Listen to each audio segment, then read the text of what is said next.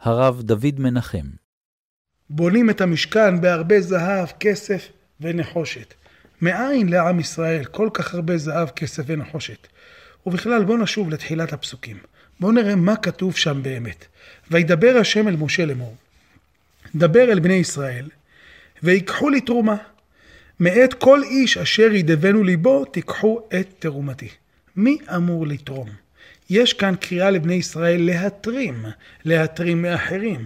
דבר אל בני ישראל ויקחו לי, יתרימו לי את האחרים, שהם ייתנו לי תרומה. מאת כל איש, מאת כל התורמים, אשר ידבנו ליבו, תיקחו את תרומתי. זאת אומרת, שבני ישראל מצווים לאסוף כסף מהאחרים, דהיינו, מאומות העולם. כאשר מצווים מאלף לקחת משהו מבית, משמע שבית נמצא אצלו החפץ הנדרש. א' הוא רק זה שמעשה, הוא רק זה שלוקח את הדברים מבית. כאן, לפי פשט הפסוק, אנחנו שומעים שבני ישראל מצווים לקחת זהב, כסף ונחושת מכל אומות העולם ולהביא את זה למשכן. אמר מניטו, הרב יהודה ליאון אשכנזי, כי זה עניינו של המשכן. המשכן לא יכול להיבנות רק מהזהב, הכסף והנחושת של בני ישראל. המשכן והמקדש אחריו צריכים להיות המקום האוניברסלי. המקום שבו כל בן אדם ירגיש בנוח להיכנס ולפנות להשם אלוהי ישראל. בשביל כך, כל העולם צריך להשתתף בבניין המשכן. לכך הקדוש ברוך הוא אומר לבני ישראל, תדברו ותיקחו לי תרומה מאת כל השאר, שלכל העולם יהיה חלק במשכן. בסופו של דבר, המשכן נבנה מהזהב, הכסף והנחושת של כל העולם.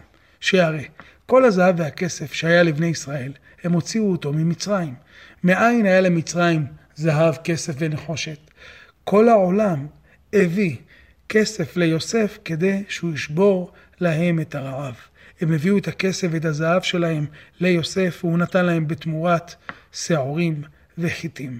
נמצא שכל הכסף של העולם הגיע למצרים, ויצא ממצרים על ידי ישראל, והכסף והזהב הזה מקבל מקום במשכן שבירושלים. בסך הכל כזה, בחשבון שכזה אנחנו רואים שהמשכן נבנה על ידי כל איש, על ידי כל אדם. לכולם יש מקום בקודש, לכולם יש מקום בנציגות שבונים בני ישראל לאלוהים בעולם הזה. בני ישראל בונים מקום להשראת שכינה בשביל כל באי עולם.